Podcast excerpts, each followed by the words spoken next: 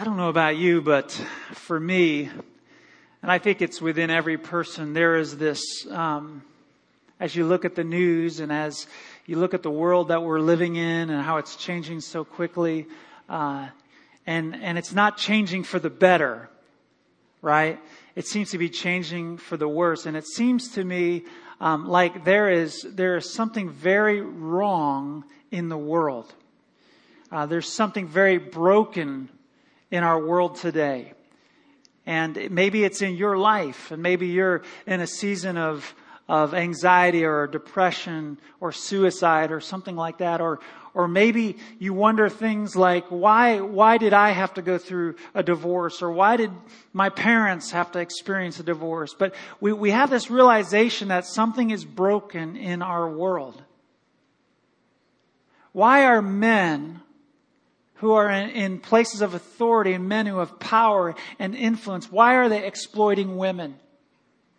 Why are there more mass shootings now than ever before? They seem to be happening more rapidly and more devastatingly. Why is this happening? There seems to be something wrong in our world. And it just not seems to be. There is something wrong. Something is broken. But it hasn't always been this way. We know that when God created everything and planet Earth, the Bible says that He created it, what? Good and very good. So it began very good. At the beginning, He made it all. And He gave us the purpose. When He created Adam and Eve, He gave them the stewardship or the responsibility to take care of God's good creation. And to create even more good things in His creation. Right? And He gave them a responsibility to take His kingdom that He established on the earth and to multiply His kingdom throughout the earth. That's how it started. It was good and it was very good, but something went very wrong.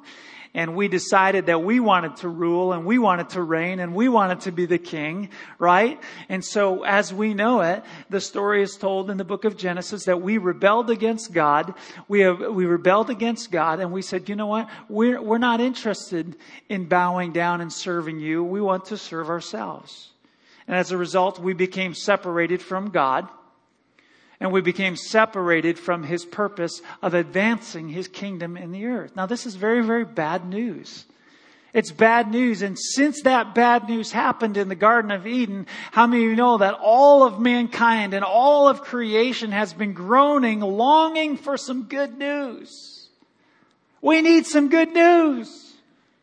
We need news that somebody's going to come and rescue us from this mess that we're living in. We need news that somebody's going to come and make things good and very good again, the way God intended it. Today we begin a series called The Good News According to Luke. The Good News According to Luke. We are actually going to do a series in the book of Luke.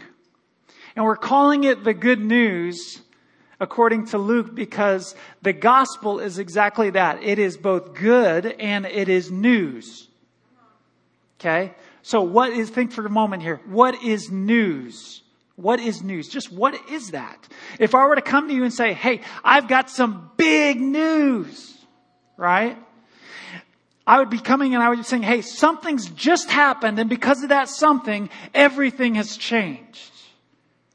And this happened to us in 1997, to my wife and I. She came out of the bathroom one day, and you know what she said? Come on. I'm pregnant. Right? All right, I'm pregnant. And something happened, and because of that something, everything has changed. Our first child, right? Our first pregnancy, we're about to experience some incredible change in our lives, right?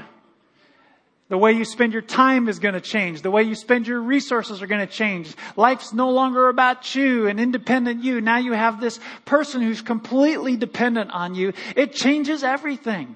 Oh, now we've got to get into a house and all of this happens. We got to get the car seat and we got to have a room ready. And all of life changes because of this news. A few months into the pregnancy, we got some other news. And the doctor said, it appears from the sonograms that your unborn child has a chromosomal defect called trisomy 18. And this chromosomal defect is going to cause your child to be handicapped in many ways and experience many physical abnormalities and probably have a short lifespan. And we said, well, what are our options? And he said, well, we can do an amniocentesis where we send in this big needle and we into Carrie and find out, you know, if in fact this is true, right? A very risky procedure for the mother and all, and it doesn't change the diagnosis. It just confirms it or it denies it. And we said, no, we don't feel like we should do that because, well, you could have an abortion. And we said, well, that's not an option for us because we believe that life is from God and it's sacred and it begins at conception. And so abortion was not an option. And we said, you know what, we're going to go through with this birth and we're just going to trust God. We're going to put this child in the hands of an all-loving, all-knowing, all-powerful God, and we're going to leave the results up to Him. And 9 months later, Levi was born. Yeah. And last time I checked, he's pretty normal. He was born with this lightly colored birthmark on the back of his head. And it was the exact location where the sonograms had shown that there was an abnormality going on. And so I just believe that God put His hand right there and He healed it. And He left a little mark just to remind us all that God has His fingerprints all over the place, right? And so the day he was born, it changed. It was news, right? Something has happened here, and it's changed everything. Some of you remember, maybe you were alive on September 11th, 2001. Airplanes full of people were flying into buildings. Something happened that day that has changed everything. It's changed the way we live. It's changed the way we travel. It's changed immigration, homeland security. It's changed the way we look at people. 9/11 has changed everything. Have you ever heard of the scripture in the Old Testament? How beautiful are the feet of those who bring the good news. Have you ever wondered, what does that mean? How beautiful are the feet that bring the good news? It's found in the book of Isaiah. And God's people, the Jewish people, needed to hear some good news. And the reason is because their city, Jerusalem, had just been destroyed and they had been taken out of Jerusalem, most of them, and exiled to Babylon. They were in desperate need of some good news. And as Dr. Eric Smith said last week, that they had two big questions in their mind. Has God abandoned us? And is God powerful enough to deliver us? I want you to watch this video right now, and as you do, we're going to pick up the story from there, and it's going to take us right into the good news according to Luke. There's this beautiful poem. It's in the book of Isaiah. The city of Jerusalem has just been destroyed by Babylon, a great kingdom in the north. And all of these Jewish people, they've been sent away into exile, but a few remained in the city.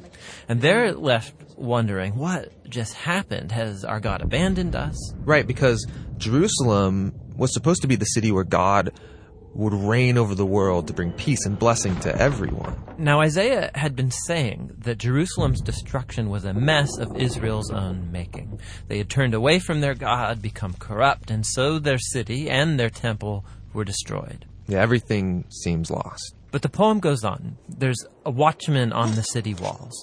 And far out on the hills, we see a messenger, and he's running towards the city. He's running and he's shouting, "Good news!" And Isaiah says, "How beautiful on the mountains are the feet of those who bring good news." Beautiful feet? Yes.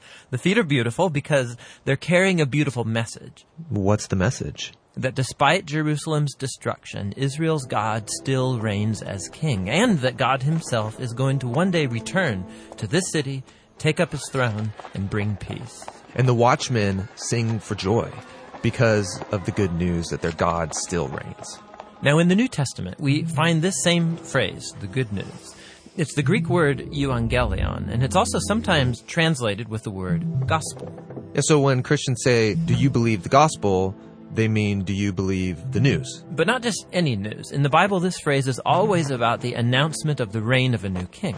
And in the New Testament, the Gospels use this phrase to summarize all of Jesus' teachings. They say that he went about proclaiming the good news of God's kingdom. So Jesus saw himself as the messenger, bringing the news that God reigns. Yes, but the way that he described God's reign, it surprised everybody. I mean, think, a powerful, successful kingdom. It needs to be strong, able to impose its will, able to defeat its enemies. But Jesus said the greatest person in God's kingdom was the weakest, the one who loves and who serves the poor. And he said that you live under God's reign when you respond to evil by loving your enemies and forgiving them and seeking peace. This is an upside-down kingdom. Now, Jesus also said that this kingdom was arriving with him. Yeah, so for example, there's this really interesting story where there's a high-ranking Roman officer, and he comes to Jesus begging him to heal his servant. And he even calls Jesus his Lord, acknowledging that Jesus is his authority. Jesus praises this man for recognizing what no one else yet had, that not only was Jesus announcing God's kingdom, he was the king. And so the word gets out that this Jewish man from Galilee is talking and acting like he's the king of Israel. He's appointing 12 disciples, which are an image of Israel's 12 tribes. He's healing people, forgiving people their sins. And all of this so threatened Israel's leaders that they finally decide to have him killed. And Jesus let them. Yeah, which is a weird thing to do if you're trying to become king. That's right. But for Jesus, this is what had to happen.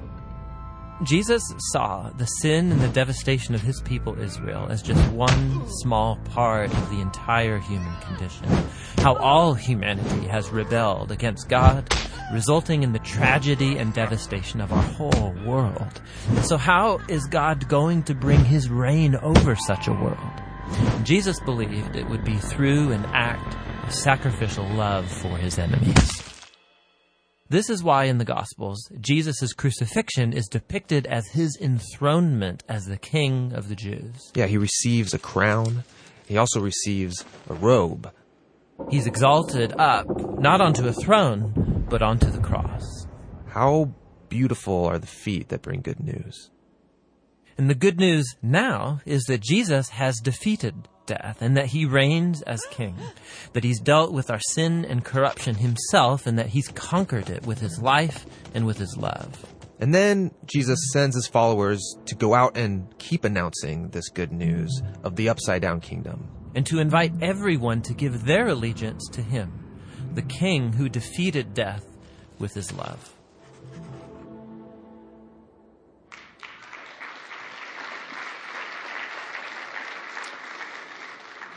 So as you've just seen, the good news of Jesus coming is much bigger than Jesus died on the cross for your sins so you could go to heaven when you die. The good news is bigger than that. The good news is that a king has come, right? There's a new sheriff in town, and the rules have changed, and he's establishing his kingdom in the earth. And this kingdom, this rule and this reign of God in the earth is totally different than any other kingdom, democracy, communism, socialism. It's totally different. Did I say democracy? Totally different. It's a kingdom upside down. So it's not just, oh, we can go to heaven when we die. No, there's some heaven God wants to bring to earth. And when Jesus came in his first and in his second coming, which is to come, he's bringing heaven down to earth. And this message of this good news of the kingdom Jesus preached, and it literally changed the world until the world changed the message. The message of Jesus was not about how to escape this world. It was about how God was invading it. And how he was changing it radically and forever. But this good news of the gospel of God's kingdom, it's been hijacked. It's been hijacked by the enemy. And there's three gospels that are being told. Let me think about this for a minute. Three gospels being told. Frank Viola says this. There's the gospel of libertinism. The gospel of libertinism says this. You are welcome into God's kingdom and you don't have to change. The gospel of legalism says you are not welcome in God's kingdom unless you change. But the gospel of Jesus Christ is this. God says, you are welcome in my kingdom. And as a result, you will change. Three different gospels, right? Which gospel have you heard? Which gospel are you telling? Right? You don't have to change. You can't come in unless you change. Or if you receive this gospel, you will change. Change is what this good news is all about. It's when we understand it here. It's when we experience it in our lives. And when we pass it on to others, it changes everything. Bruxy Cavey, in the book Reunion, he writes, the gospel isn't primarily about getting us to heaven, but about getting heaven into us. Jesus taught his disciples to pray for heaven to come here. Right? Not for us to go there. So many people, I'm so looking forward to heaven when I die. I'm looking forward to heaven when I live. A man in one of our small groups, he recently asked a very honest question. And he said, is this all there is to it?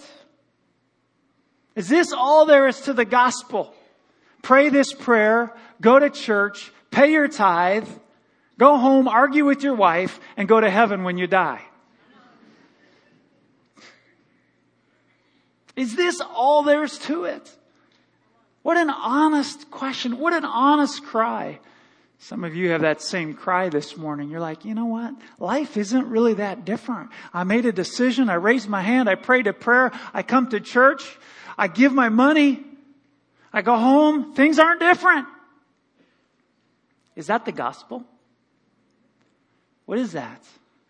It's something different, but it is not the gospel. That's why I'm so excited about this new series that we're beginning in the Good News according to Luke.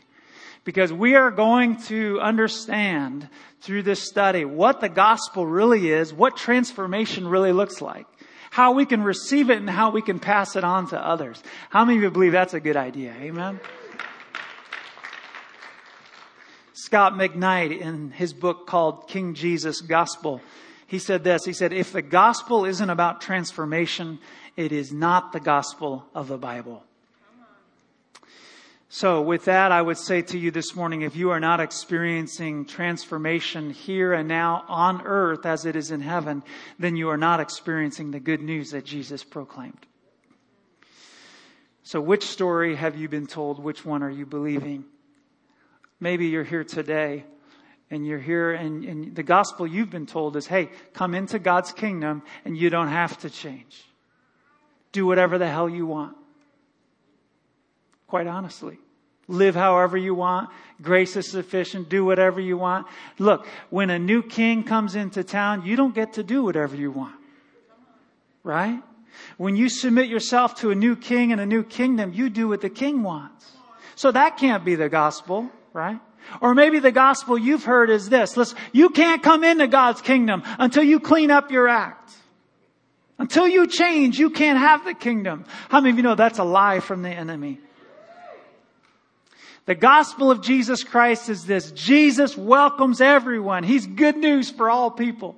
And he says, if you come into my kingdom, if you allow me to be the king, to rule and reign in every area of your life, you will change. And we're going to begin with a brand new heart. Woo! Some of you need to begin there today. You've tried the other gospels. They're not working for you. And they're not working because they're not the gospel. They're not the good news. The good news is this. You receive this king and his kingdom, his reign and rule by faith. You receive it by faith. I believe you're the king. I confess you're the king. and you will be saved, the Bible says. And that's the beginning of a life of transformation. It's the beginning of the good news that God has for you. I want you to bow your heads for just a moment. If that's you today and you need that gospel, that good news for the first time, you're ready to accept Christ Jesus as your King, as the Lord, as the one ruler of this world. Would you raise your hand right now? I want to pray with you. Anybody at all on the main floor, hands are going up. Who needs to receive this good news today? You're placing your faith in Jesus Christ. You're saying, He's the King. I'm not. I receive Him as my Lord, as my Savior. Anybody else? Hands up quick. Praise God. You can put your hands down. The Bible really doesn't, now you can all look up here at me. The Bible really doesn't give us a sinner's prayer where if you pray this prayer, you will be saved. No, if you confess with your mouth Jesus is Lord and you believe in your heart that God raised Him from the dead, you will be saved. So right where you're at, if you raised your hand, I want everybody to say this. If Jesus is Lord, I want you to say right now, Jesus is Lord. Ready? Jesus is Lord. Say it again. Jesus is Lord. Say this. He rose from the grave. He rose from the grave. Jesus is Lord. Jesus is Lord. I receive Him as my Lord and Savior. Now, welcome to the kingdom. Welcome to the kingdom. Things are about to get crazy. Crazy good. Okay. The gospel is not about you. The gospel is about Jesus. If you're going to sum up the word gospel, it would be Jesus. Romans chapter 1, verse number 16, Paul said this. He said, I'm not ashamed of this good news. About who? About Christ. Why? It is the power of God at work, saving everyone who believes. It's about Jesus. Bruxy Cavey in his book Reunion, he said, until we talk about Jesus, we are not talking about the gospel. This means that if you want to learn more about the gospel, you need to learn more about Jesus. And if you want to become a student of the gospel, you need to become a student of Jesus. And if you want to read a book about the gospel, you have to read a book about Jesus. That's why we're studying Luke. It's a book about Jesus. The good news, according to Luke, is summed up in one verse. If you want to catch the big message of what Luke is trying to convey, it's found in Luke chapter 19, verse number 10. Luke 19:10 says this, the Son of Man, meaning Jesus, he said the Son of Man because Luke's wanting us to understand that God became a man. The Son of Man came into the world to do what? To seek and to save that which was lost. And I emphasize that because a lot of times we think He came to seek and save those who were lost. But the scripture says that which was lost, because at the fall of man, at the fall in the Garden of Eden, not only were Adam and Eve lost, but all of creation was lost. There was a time when there were no earthquakes and there were no mudslides and hurricanes and tornadoes. Did you know there used to be a time we didn't have those natural disasters? There used to be a time when the lion would lay down with the lamb and they were friends with one another. They didn't eat each other. There was a time when there wasn't cancer and heart disease and diabetes. There was a time when none of that existed. But when Jesus came, He came to seek and save all that was lost and to redeem all of creation. And until that time, the earth is groaning, longing for its redemption. Mankind is longing for good news. Jesus came and He brought it. Why are we doing a series in Luke? Well, first of all, the Spirit led me to do a series in Luke back this summer when I was in a study. I was just doing my own personal study retreat, and I just was drawn to Luke, and I felt like the Spirit leading me there. The second reason is Luke tells us this gospel story, this good news that I think has been hijacked. We need to understand it, experience it, and pass it on. And the third reason is the good news, when we understand it, will change everything. If we're going to steward this gospel called Luke, we have to explore it in its entirety. Okay, the gospel includes the entire ministry of Jesus, including all of his teachings. Some of you are going, are we really doing a sermon series in Luke? That's what it says up there, so I think we better do it. We really are doing a sermon series in Luke. Well, isn't Luke the longest book in the New Testament? Yes, it's the longest book in the New Testament. Isn't that awesome? I just love this. Listen, this is a big, bold, long series, right? In fact, it's about a 17-month series, the way we have it broken down. I didn't say 7 week. I didn't say 7 month. I said 17-month series. Yeah, I know. Some of you are like, oh, man. And that's the fast track. Most pastors take about 2 years, maybe even 3 years to get through Luke. So I'm going to be preaching. Our preaching team's going to be preaching, right? Some of the messages we might even preach on a Wednesday night. So come to our Wednesday night prayer service. Our small groups are going to dive into Luke with us. It's going to be amazing. And throughout the course of this series, we are going to invite guest speakers to come in. How many of you know we need to hear from the apostles, the prophets, the evangelists, right? Pastors and teachers are not the only ones that can equip you. And so we want to bring other guest speakers in. We're going to take breaks here and there throughout the series. But can I tell you this? Can I tell you, if you get tired of this series, if you're saying, man, this series is way too long. If you get tired of hearing the good news, if you get tired of hearing about Jesus, then you can go somewhere else and get some bad news. You can go to CNN or Fox News. You can go to the Book of Mormon or the Quran and get all the bad news you want. Go for it. But listen, if you're here and you want some good news that changes everything, you're in the right place for the next couple of years. Honestly, if you get tired of the good news, either we're not telling it or you're not receiving it. Because it really is good news. And it's probably better than we really think and understand. So you're going to love Luke if you're young, because Luke is the one gospel that talks about Jesus when he was a young boy. You're going to love Luke if you are a woman, because Luke, he frequently speaks about women in very gracious ways. He talks about how Jesus had relationships with women, like a brother-sister kind of relationship. He elevates women to the status they should be elevated to, and not the status that culture brought them down to. And you're going to get to know some amazing women as we study Luke. There's a couple who are infamous, legendary, Mary and Martha. Ever heard of them? So we're going to be looking at them as we go through this series. If you're short, you're going to love this series.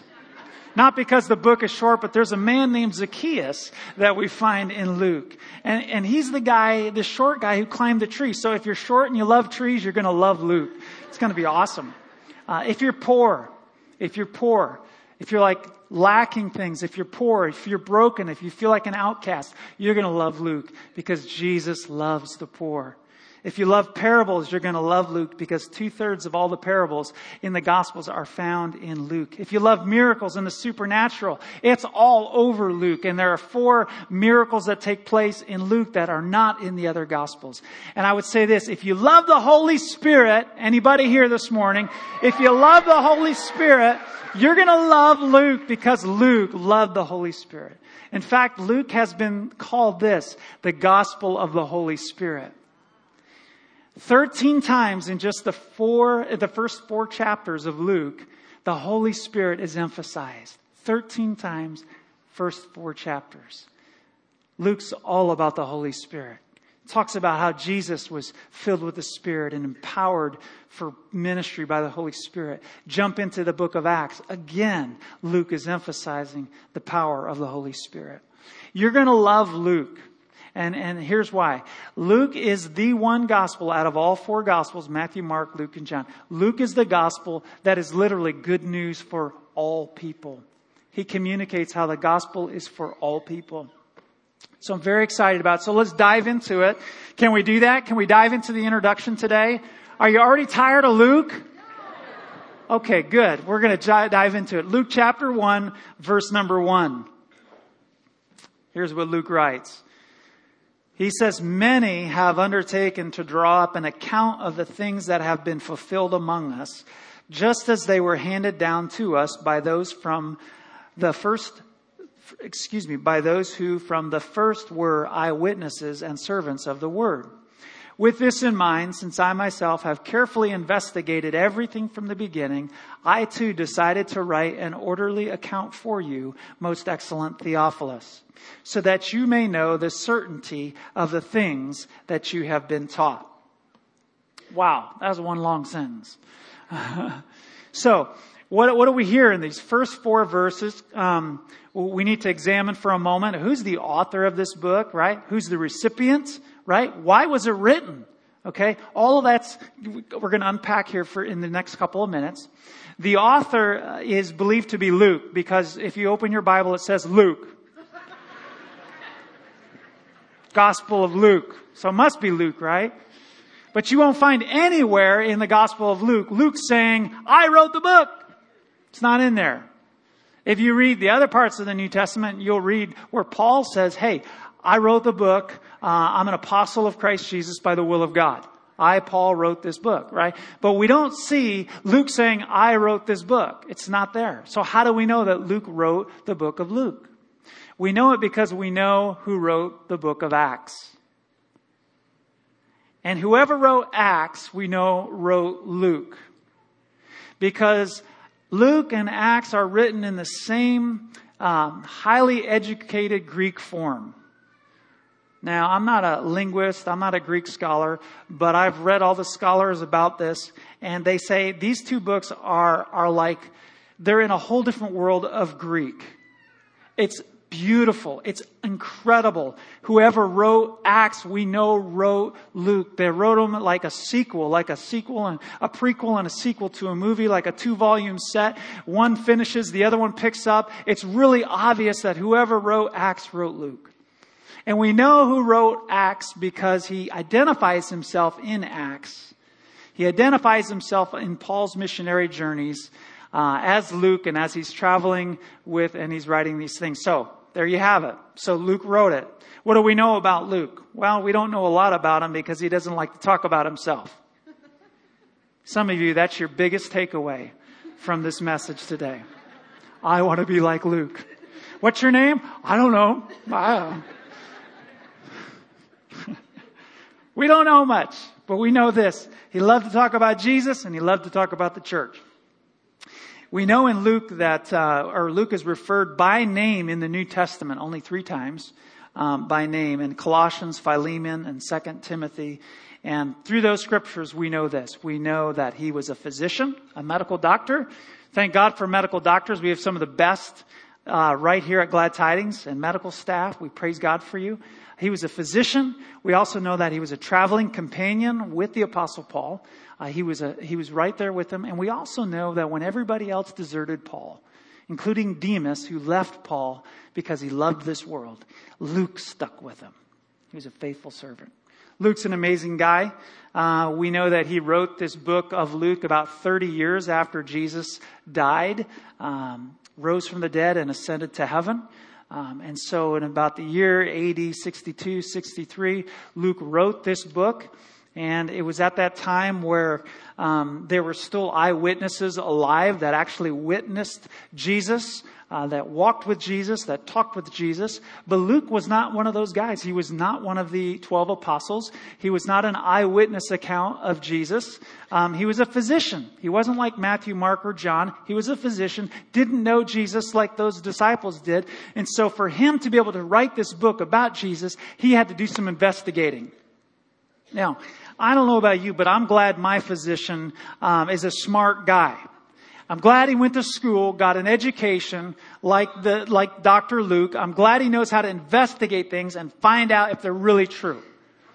This guy, Luke, a doctor, he goes in this investigative journey, right? He becomes like a crime scene investigator, like an Indiana Jones. He's trying to figure out what really happened, right? He wants the facts. He's verifying the different miracles, the people who are healed. How many of you'd like to be verified by a doctor whether or not you've been healed?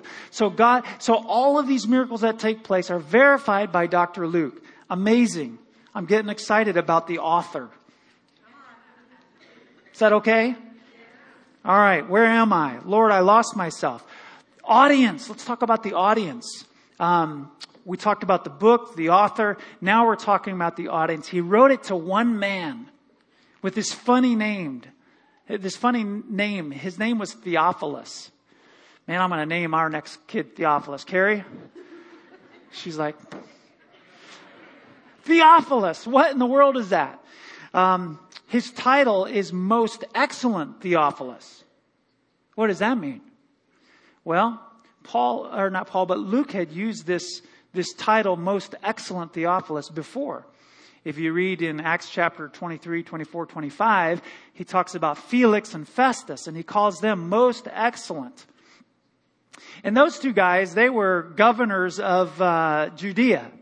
So they were these Roman officials, right? High-ranking Roman officials. And they were called Most Excellent Festus, Most Excellent Felix. And now he's saying Most Excellent Theophilus, which probably means that Theophilus was this high-ranking official in Roman government. He was a smart dude, probably wealthy, had a lot of influence, right? And so he's writing to this one guy. His name Theophilus means either God-lover or loved of God.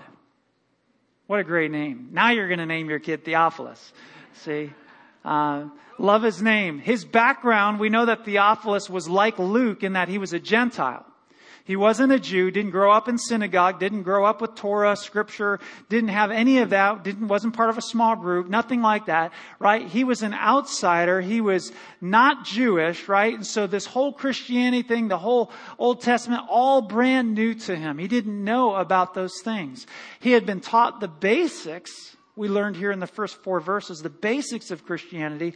He may have been a seeker of truth. He may have been a recent convert to Christianity, but we know this. He needed somebody to take him by the hand and lead him to the good news. And Luke volunteered. And the reason Luke wrote to Theophilus is found in verse number 3. Halfway through number 3. Luke says this, I too decided to write an orderly account for you, Most Excellent Theophilus, so that you may know, I want you to circle that word know, so that you may know the certainty of the things you have been taught. So Theophilus had been taught some things, but he wasn't certain about the things he had been taught. I remember when I was growing up, the church I grew up into, we had this catechism class. And I was forced to go to catechism, which is a good thing to force kids to do. How many of you know, parents, you can force your kids to do things they don't want to do. And I had known some things, I had learned some things, but I was not certain about some things. I needed somebody to come alongside and help me become certain about the things I was being taught. So that I might know, so that Theophilus might know. And that word know there is full and complete knowledge. Full and complete knowledge through experience. See, you can read the Bible and not know God. You can know about Christianity and not know God. You can know the good news and not know the good news. And so Luke says, you know what? Theophilus, I'm going to unpack this thing for you because I want you to know with certainty the things that you've been taught. And he says, here's what I'm going to do. I'm going to collect information and I'm going to give it to you, Theophilus. Since I wasn't an eyewitness of Jesus, I'm going to go and I'm going to talk to those who were eyewitnesses. And he says that he gathered his information about Jesus from three different sources. We read it in the text. From things fulfilled, things handed down, and things I have investigated.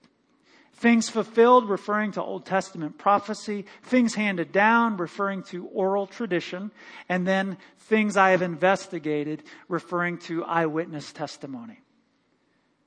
I'm glad a doctor wrote Luke. Can I just say that?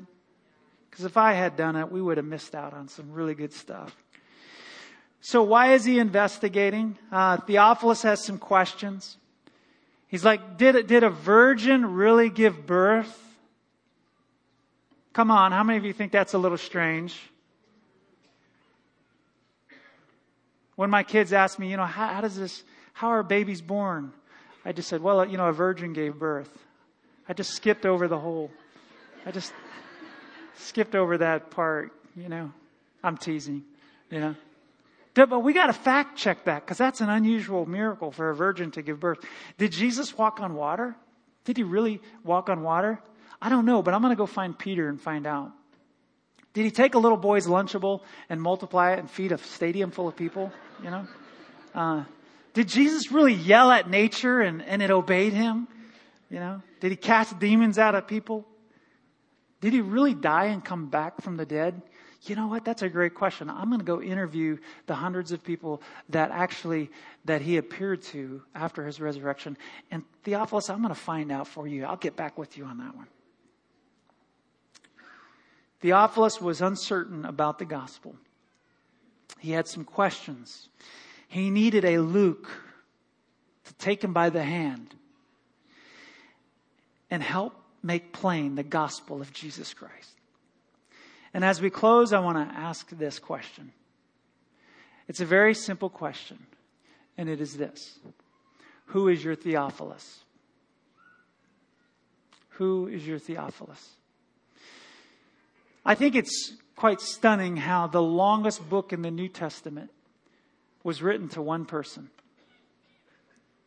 Luke probably invested 2 to 3 years of his life in reaching just one man. He was writing the good news of Jesus, and he wrote it out on a scroll, and the scroll was over 25 feet long. Wrote it out on a scroll, and he addressed this 25-foot scroll to a man called, O Most Excellent Theophilus. Invested 2 to 3 years of his life in one person. What's amazing about that is when we get to Acts, which by God's grace we'll get to Acts one day. As you read the beginning of Acts, he's no longer addressed as Most Excellent Theophilus. He's simply addressed as Theophilus. Could it be that between Luke and Acts, this man, Most Excellent Theophilus, became a brother in Christ to Luke? And Luke dropped the title Pastor Walt and just said, you know what? Yeah, you are my pastor, but you're now my brother. Can we just call each other Walt? Can I call you Walt? So at that point, Theophilus had become a brother in Christ. We have relied much too heavily on programs and events to disciple people. Jesus made it clear that discipleship happens one-on-one, life on life. I'm thinking, you know, when Luke gets to heaven, perhaps when he gets to heaven, Jesus will say to Luke, Luke, remember Theophilus?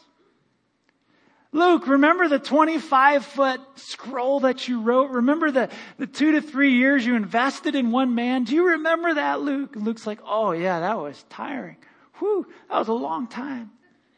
Luke, I got to tell you something. The scroll, the 25-foot scroll, it didn't stay with Theophilus.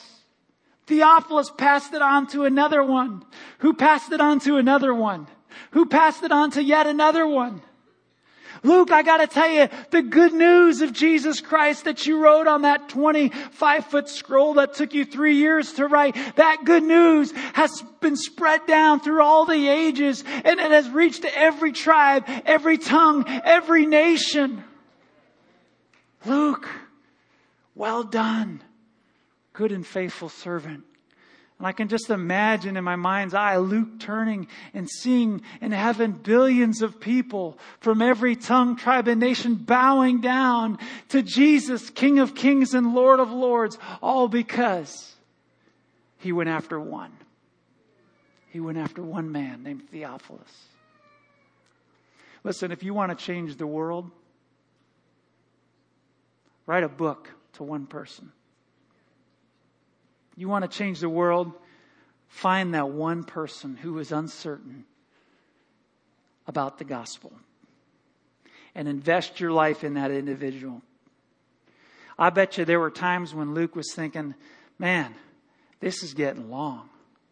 This is taking much longer. This is taking more effort than I had imagined. Some of you are in that place today, and you're already doing this. You're investing your life in somebody right? And you're wondering, man, is this ever going to pay off? Is anything going to come of this? I don't want you to get discouraged, man. Listen, it's worth it. It's worth it. So back to that question, and we're going to close. Who is your Theophilus? Who is that person? Could be a couple people in your life that God is saying, I want you to go and I want you to help them understand this good news. I want you to take them by the hand and help them with that uncertainty. I want them to walk away certain. I want them to become a brother, a sister in Christ. I want you to stand with me this morning, and we're going to pray together. God, thank you for your word. Thank you for Luke. Thank you for this series. God, we pray that this good news would be understood, would be experienced, and would be passed on. God, help us to identify that Theophilus that you're calling us to.